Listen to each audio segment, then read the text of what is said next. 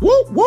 It's the first episode. What? First episode? F- first episode? What? Welcome to my brand new podcast, Luke's Crazy Journey, hosted by me, your boy Luke P. Sanders, and I'm a songwriter, series producer, and personality. Now we're going to get started with today's episode right away. And I'm going to talk about me going to three different colleges. Yes, three. Okay? I'm going to talk about my first kiss, when I gave my virginity away, and using recreational substances. Okay.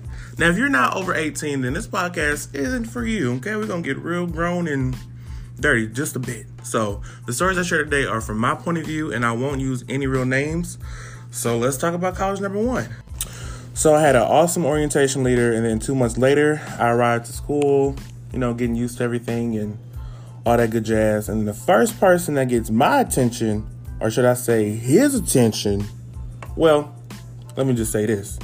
I'm new to y'all, so it's important to know that I'm bisexual, especially for this episode. Ciao.